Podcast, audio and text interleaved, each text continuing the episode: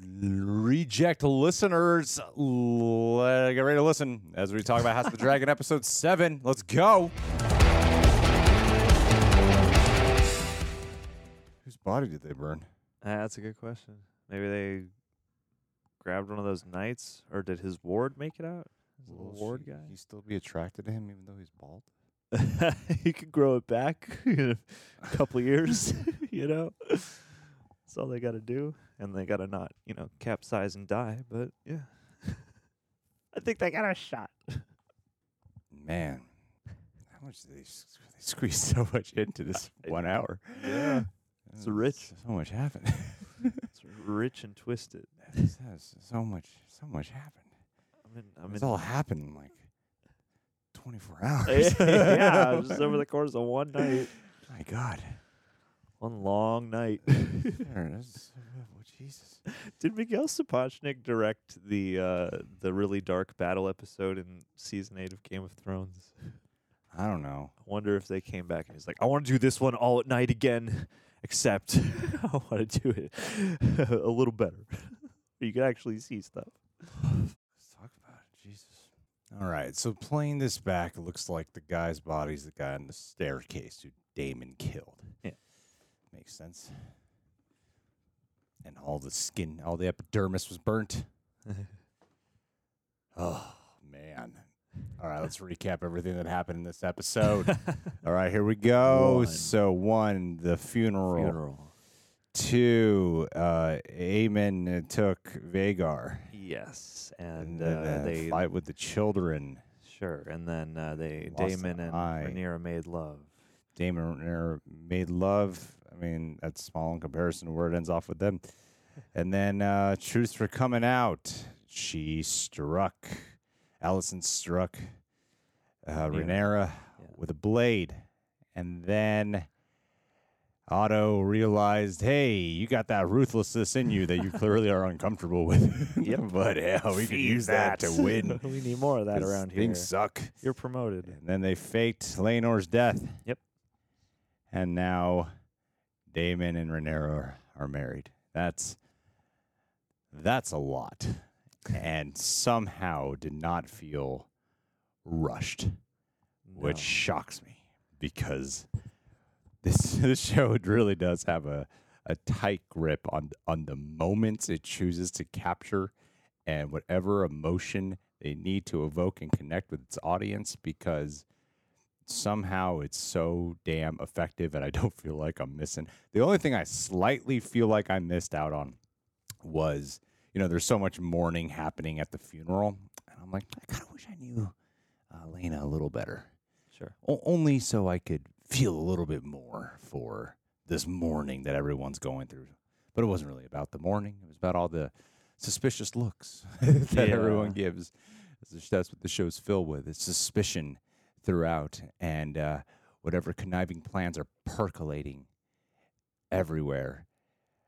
And guards are also terrible in this show. They're Yep. al- they always run way too late. That's what everyone does. They alter guards. What You're supposed to be protecting job to the thing that you're supposed to protect. Well, you I know know, where you're guarding.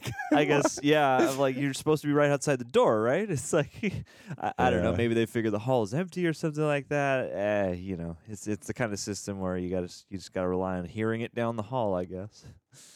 Um, but yeah, a lot of these characters became so much more interesting who we didn't really get to spend time with. And I, I like the compassionate touch they take with.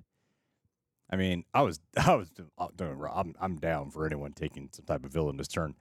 I don't give a shit. I, I I'm, all, I'm all game for it. So if Rhaenyra did end up killing off Laenor, I'd be like, all right, I'm rolling with it. This is the Game of Thrones world right here. this Sure is what you do Sure is. she's there now. She's bad. what are you gonna do? Yeah. Because as as like uh, self pitying and uh, at times seemingly pathetic that Laenor can sometimes come across as, he's also a nice guy. he's a good guy. You know, he still had a heart and he was still trying. You know, and uh, like I don't I don't think he's whole encompassing. I would, like I don't think pathetic is really the the right choice of words for it. It's just the the the way the optics I'm talking about can sometimes be perceived around the gentleman, right?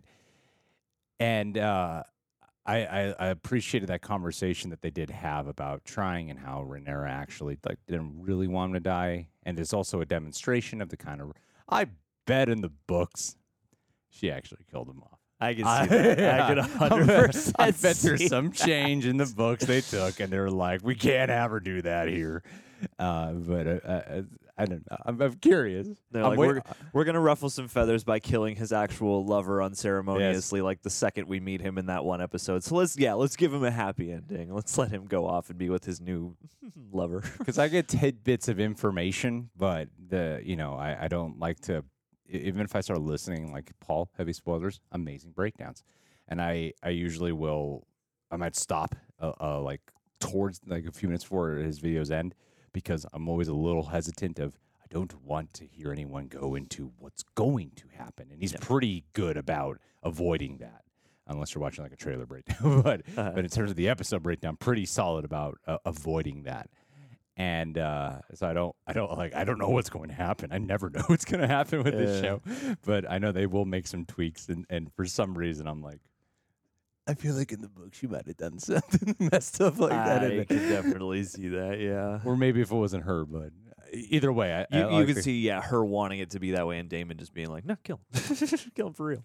I mean, it's there's so much grieving happening in this episode, and it, it's like it, and and the other part of grieving is the phrase that comes to mind of the saying of "good grief," you know, like that's just that's just what King Viserys reminds me of. I feel like every Good waking moment is good grief.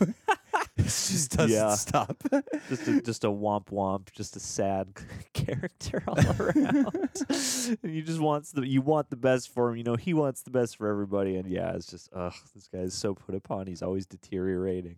Well, I feel like the last episode truly highlighted like the standouts of uh, where the the setup of the you know Rhaenyra and Alicent and where they're at in this political war game, and then here it was it was like every like so many more characters really got to shine.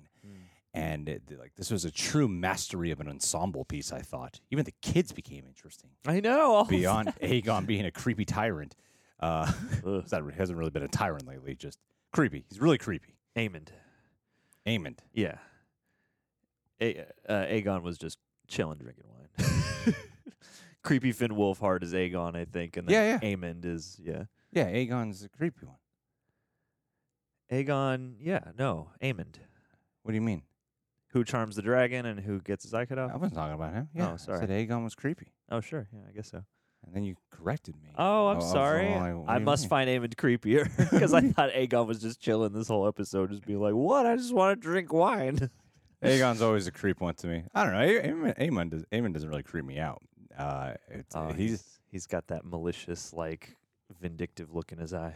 I know. I like that about him Sure. because, I mean, the way they set up his character though Uh-huh. is he's he's bullied. Yeah, and he, he's put down upon. You're Like I hear the one without a dragon loser. yeah. you know, and now you've got the ultimate dragon. you've got the dragon with the most seniority. because I, I like the way they did that, where he he wins over Vhagar, and it becomes this glorious ride through the seas, and then it instantly turns into just a goddamn nightmare. Yes.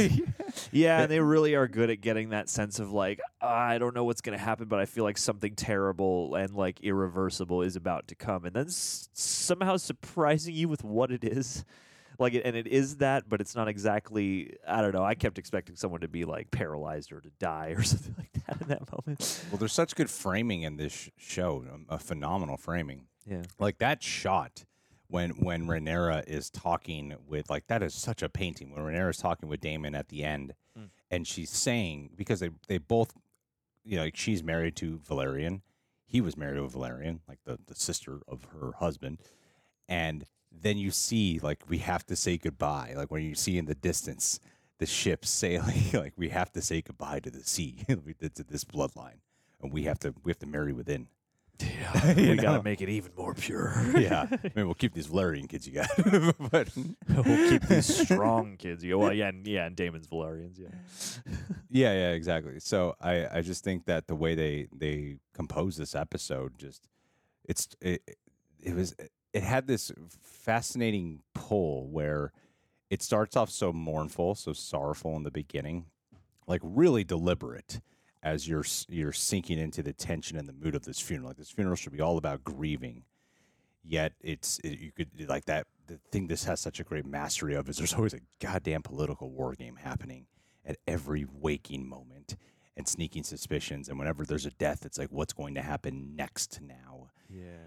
and then you know you're you settle in with Daemon and, and Rhaenyra rekindling that love, and then it kind of puts some other things in the clearer perspective from prior episodes, where you know like when he first wh- like in the brothel with Rhaenyra when he was uh, making the moves on her, but then he couldn't fully go through with it, and the way he was talking to her now it seems so sincere of like you he did seem like he you know he was tempted he wanted to and he is drawn to her emotionally. And but he like he he wanted to originally marry her but he he couldn't. He needed like he knew that they would pose a danger to her. Yeah. and so i was like oh okay that makes a lot more sense now. Like some of those choices that were made before. Mm-hmm. because you see him here now where he is I don't know if the right word is subdued, but he he's not as like he still has his ways where he'll start chuckling about a thing that you don't expect him to chuckle about, or he'll be an asshole in a moment, or or find something. Uh, he could be kind of kind of gleeful over something that you wouldn't expect someone to be gleeful over.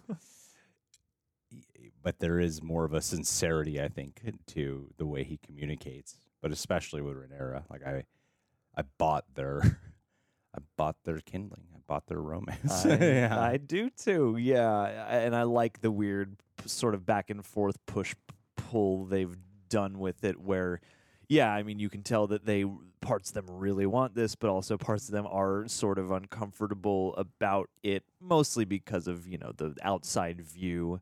And it's an interesting cornucopia of feelings we get to have because they're uh, both uh, Matt Smith and, and Milly Al- Alcock and Matt Smith and. Um, oh goodness, Emily D'Arcy. Uh, they all have great chemistry together, and so yeah, it's like it's easy in the moments where you're where you forget the circumstances to be like, man, they they really are kind of uh, fated for each other in a way, but also this is yeah so conflicting and so kind of squirmy and yeah it's it's a wonderful portrait and i love an episode like like the, this felt more tense like we got really uh, sort of on edge during the episode where uh, uh, they have the big gathering in the hall and and all that stuff goes down and Criston kills the the lover and all that stuff but here i i I felt even more tense because you are boiled down to these are like the the main families involved with a lot of the ruling right now and they're all in a small room together and everyone's either grieving or furious for some reason or is standing on top of a mountain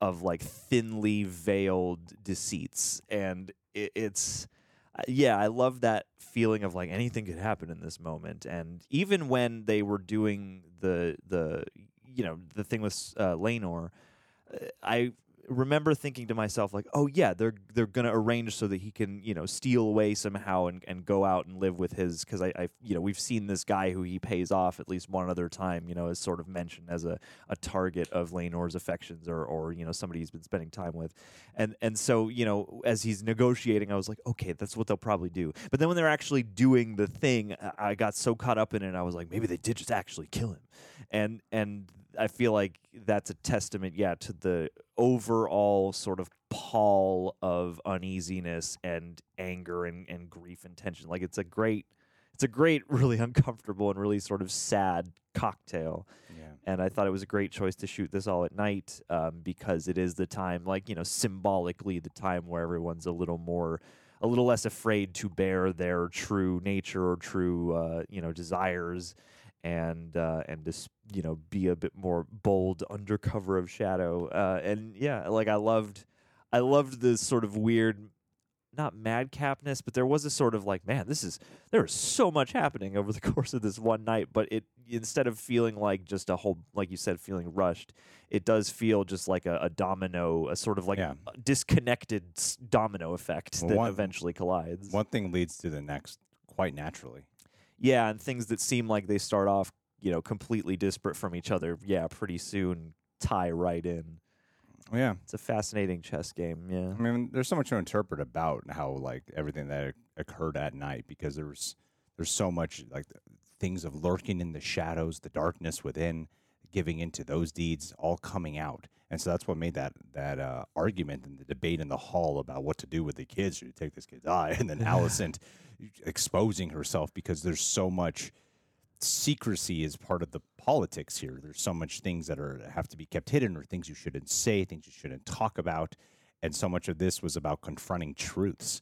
You know, even uh, Rhaenys talking with uh, blanking on his name. What's the king? What's the king? Corlys? Corlys. Uh, we're talking with Corlys, and, and him. It's like he always knew these truths, but it's the first time it, it would appear this is the first time any of this is being said to him. Yeah. Like you keep you keep justifying this pursuit of power to right a wrong that happened to me, but you want power, Yeah. and you're you you gotta face facts.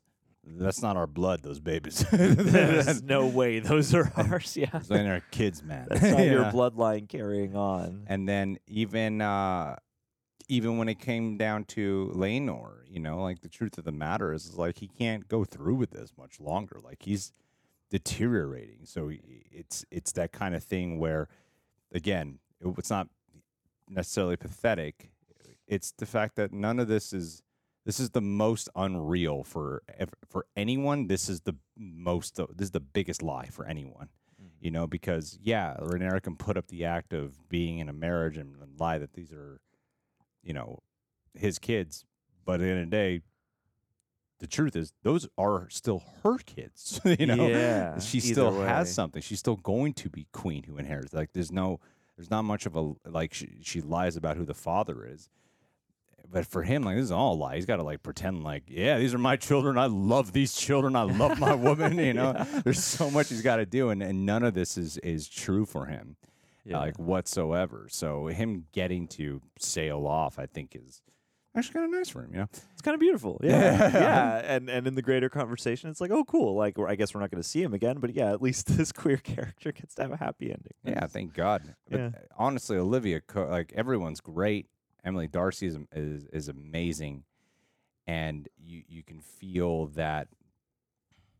I guess you could say you feel that drive and anger, the aggression within them. Uh, what I really love about Olivia Cooke's performance. That's her name, right?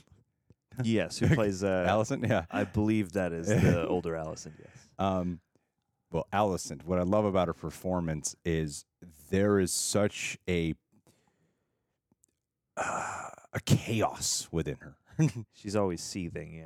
they're, they're Trying to yeah, keep a lid on that. yeah, there's like a floodgate waiting to open yeah. within her, and, you, and and that's the thing that makes her performance kind of scary because I know. you don't know when the pot's gonna boil Yeah. over. I feel like every time her eyes well up with tears, I'm like, I can feel the cracks in the dam starting to form. And then even like the loyalty with the children, I thought was great. Like when Aemond eh, notices his mom is like, "This could be bad for my mom if I confess that it was my mom who told me that uh, those children are bastards." Is Aegon? Yeah. Oh, He'll just shit. get a talking to. and the way Aegon talks his way through that, like, look at them.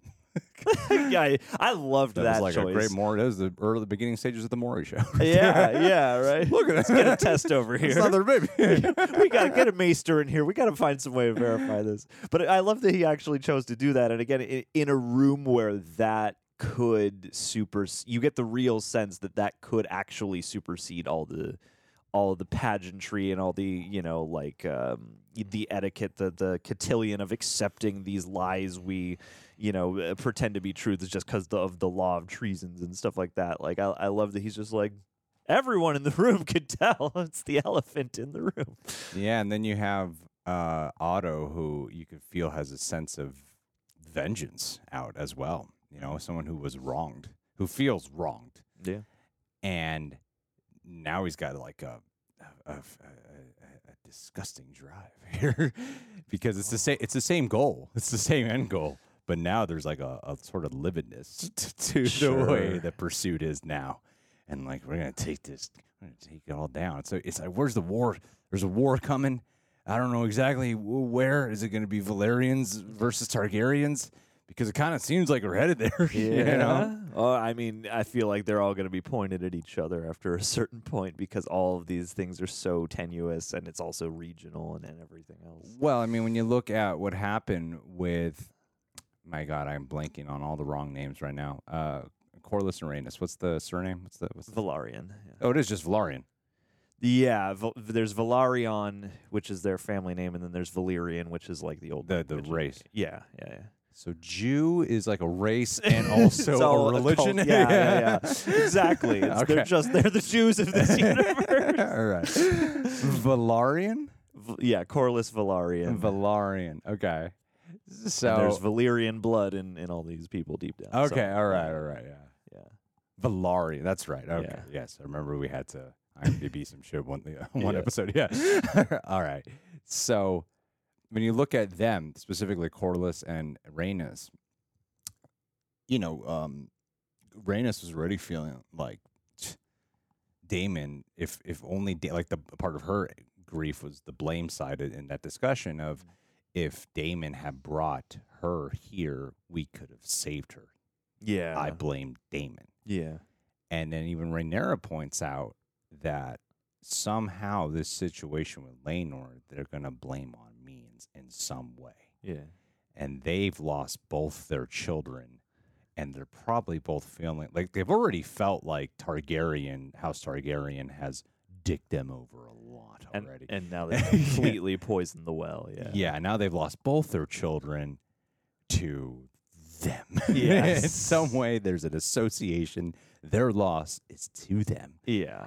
So, and they, they don't even they, they get their two little girls, but they don't get really that perpetuation of the bloodline they wanted through Rhaenyra. yeah, it's wild stuff. And uh, God, I, I have no, I just have no clue what's going to happen. And you know, Viserys is going to, they're going to give him a heart attack. Like Oh, he's uh, he's, he's on the verge of a I heart love- attack. Yeah, he's, I mean, he's already had one, but he's already he's on the verge of going into a coma. I as, as of this episode, I think I'm just going to assume that he will he will live to the end of the season and just look more and more terrible doing it because every, like th- the last episode and then this episode and even that that first one where he collapses at the time jump I'm like he's got to be dead now. He's got to be about to die or someone's going to kill him but nope. He just keeps on going. And I feel like that's the true curse of that character is not only is he you know not really cut out for kinging but also he's just going to like live the worst way possible for as long as possible before he dies. Well, he's such a pacifist and dealing with a bunch of people who are ready to wage war Yeah. within the, their themselves. And like, I love when he starts shouting, you know, I forget exactly what, but he's like, is your father, your grandfather, your king? Yes. They're all, "Sh- Shut I the shit down. it." Shut it down. I'm sick of this. Now shake hands and say you're sorry. like, this has to We're all friends again, okay?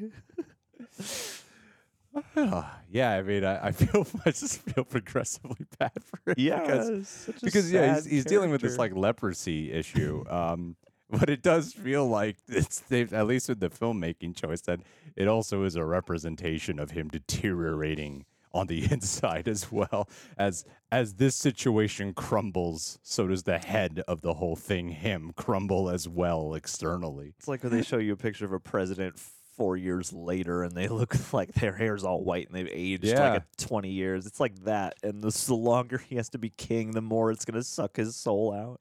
Yeah, and I, I, I like the way Alicent because people always you know bef- when the show aired, I had a lot of people who are, who are fans of the of the book. You know, um, I don't know about a lot, but the the, the few I know who who read the book would tell me like, "Oh, just wait at Alicent. Oh, just wait." Oh, That's the whole thing yeah. since episode one. Just don't trust her. Dude, don't and I I think I don't know what it's like in the I mean the read from what I hear is often like multiple perspectives mm. and that you're you know what like a lot of unreliable narration.